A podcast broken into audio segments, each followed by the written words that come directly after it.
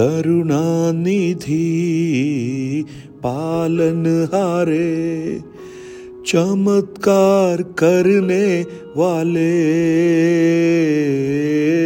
करुणा निधि पालन हारे, चमत्कार करने वाले, सदा चमत्कार करने वाले। ईशु चमत्कार करने वाले। गुड मॉर्निंग प्रेज लॉर्ड दिन की शुरुआत परमेश्वर के वचन के साथ। मैं पास्टर राजकुमार एक बार फिर से सब प्रियजनों का इस प्रातकालीन वचन मनन में स्वागत करता हूँ। मेरी प्रार्थना है, परमेश्वर अपने अनुग्रह से आपको भरे और आप परमेश्वर की उपस्थिति को अपने जीवन में बहुत आयास से हासिल करें। परमेश्वर के, प्रभु यीशु मसीह के चमत्कार जो हमारे जीवनों में होते हैं, वो महज एक शारीरिक चमत्कार सिर्फ़ नहीं, लेकिन एक अलौकिक चमत्कार जिसको हम उद्धार बोलते हैं, वो भी हमारे जीवन में प्रकट करता है। इसी बात को हम लोग मनन कर रहे हैं और आज मैं आपका ध्यान यूहन्ना की पुस्तक उसका ग्यारह अध्याय, उसके चार वचन की ओर, उसका नौ अध्याय, उसके चार व, तीन वचन की ओर लाना चाहूँगा। यूहन्ना ग्यारह, उसके चार में हम पढ़ते हैं। यह सुनकर ईशु ने कहा, यह बीमारी मृत्यु की नहीं, परंतु परमेश्वर की महिमा के लिए है कि उसके द्वारा परमेश्वर के पुत्र की महिमा हो। उसका नौ अध्याय, उसके तीन वचन में ईशु ने उत्तर दिया कि ना तो इसने पाप किया था और ना इसके माता पिता ने, परंतु वो अंधा इसलिए पैदा हुआ कि परमेश्वर के काम उसमें प्रकट हो। प्रभु ईशु के चमत्कारों को अगर हम वर्णन करें तो यूहन्ना कहता है, और भी बहुत हैं अगर वो लिखे जाते तो शायद पृथ्वी पर पुस्तकें कम पड़ती ईशु मसीह चमत्कारी प्रभु हैं। वो हमारे जीवन में हमारी आवश्यकताओं को जानकर, उन पर तरस खाकर वो चमत्कार करते हैं। मरकुस रचित सुसमाचार आठ अध्याय में, जब एक भीड़ जो चार हज़ार के लगभग थी, तीन दिन से यीशु के साथ बैठी थी, उनके पास खाने को कुछ नहीं था यीशु ने उन पर तरस खाकर अपने चेलों को बुलाकर कहा, मैं इन्हें भूखा घर नहीं भेज सकता, क्योंकि बहुत से मार्ग में गिर जाएँगे। यानी यीशु तरस खाने वाला प्रभु है। आज मेरी प्रार्थना है, आपकी परिस्थितियों के ऊपर, आपकी अवस्थाओं के ऊपर, यीशु का तरस आपके जीवन में प्रकट हो। और जब वो तरस प्रकट होता है आपके जीवन में एक चमत्कार होते हैं। लेकिन मेरा विषय है कि वो चमत्कार होना ये चाहिए कि वो हमें उद्धार के मार्ग में, अनंत जीवन की मार्ग की ओर प्रेरित कर पाए। ईशु के जो चमत्कार हैं, वो सिर्फ़ इसलिए नहीं है कि वो अपने आप को सिद्ध करे कि वो परमेश्वर है। परंतु ईशु का चमत्कार एक वो भाषा है, एक वो सुसमाचार है स्वर्ग का, जिसके द्वारा एक व्यक्ति उस परमेश्वर को और स्वर्ग को पहचान सकता है। ईशु का चमत्कार, उस चमत्कार के अंदर उद्धार छुपा हुआ है, यानी विश्वास, बचाया जाना और दया। ये सब उसके अंदर छुपे हुए हैं। जब एक चमत्कार एक व्यक्ति के जीवन में प्रकट होता है तो वो उस स्वर्ग के एक एक ग्लिम्स को, एक एक हल्के से अनुभव को वो महसूस करता है, जहाँ पर ना कोई बीमारी है, ना कोई दुख है, ना कोई परेशानी है। यानी वो चमत्कार जब प्रकट होता है उस समय, वो स्वर्ग को अनुभव कर सकता है। लेकिन प्रभु चाहते हैं कि वो अनुभव थोड़ी देर के लिए ना रहे, लेकिन वो अनुभव जीवन पर्यंत हमारे जीवन में बना रहे। और जीवन पर्यंत सिर्फ़ नहीं, हम उसे वास्तविक रूप में अनंत जीवन में भी हासिल कर सकें। उन दो उदाहरणों में, यूहन्ना नौ अध्याय, एक जन्म का अंधा व्यक्ति। जब चेलों ने उसे देखा तो पूछा, हे रबी, किसने पाप किया था कि यह अंधा जन्मा?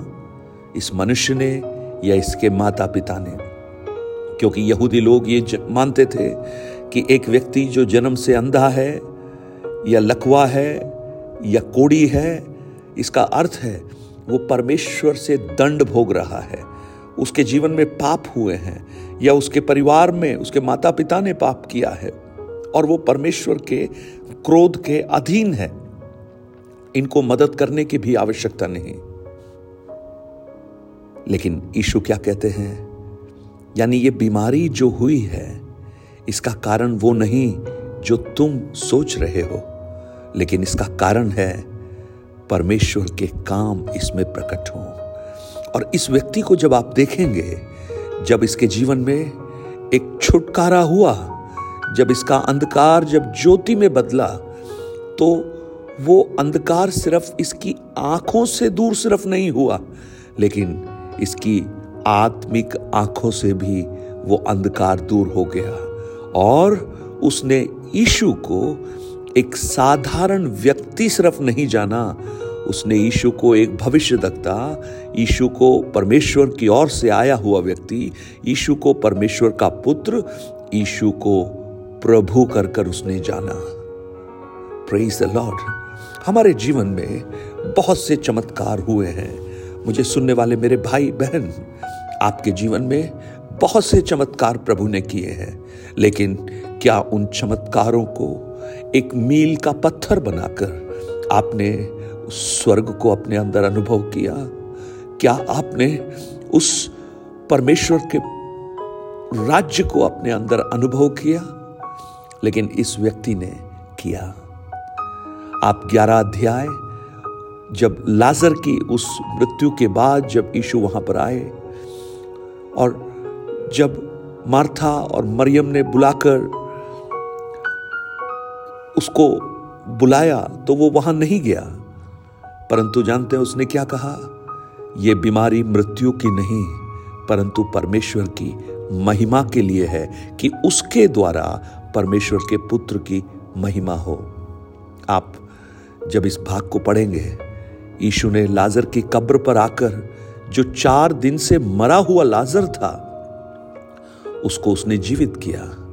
और जब बारहवें अध्याय में, जब आप उस अध्याय को पढ़ेंगे, योहन्ना बारह में, एक भोजन पर यीशु बैठे हैं और लाजर उनके साथ बैठा है। यानी उसका रिश्ता प्रभु के साथ और भी गहरा हो गया। प्रियो, ये चमत्कार, ये छुटकारे हमें परमेश्वर के करीब लेकर आए, यीशु की उपस्थिति में लेकर आए और हम उस दस कोड़ियों के समान, जिनमें से सिर्फ़ एक ही यीशु के पास आया, नौ नहीं आए, नौ के समान ना बने, लेकिन उस एक के समान बने जो यीशु के पास आया। यीशु के पास आया।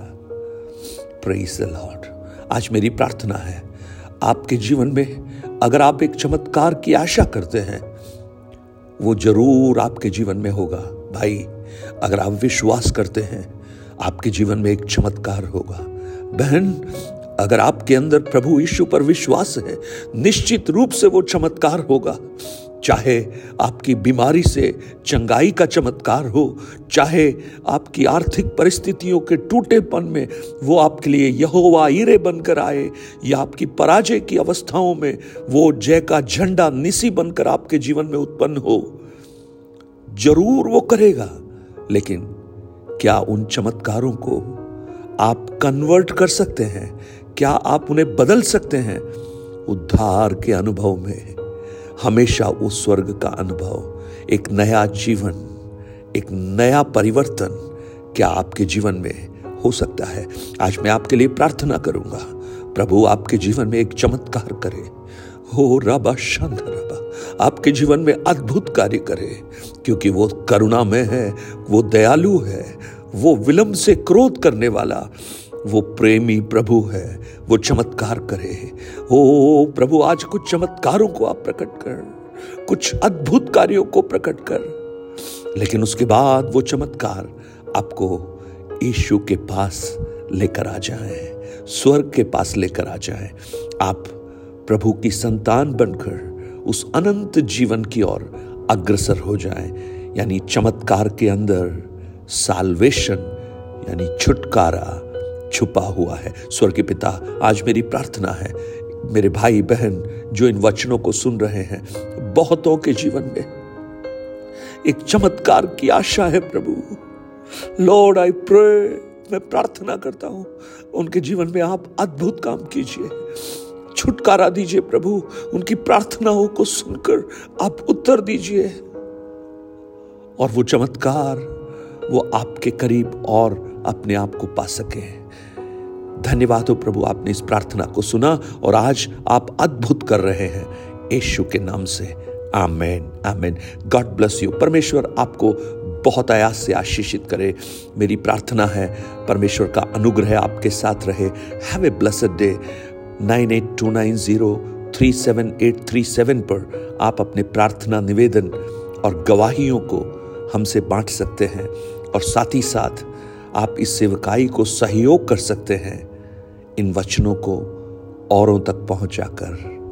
Have a blessed day God bless you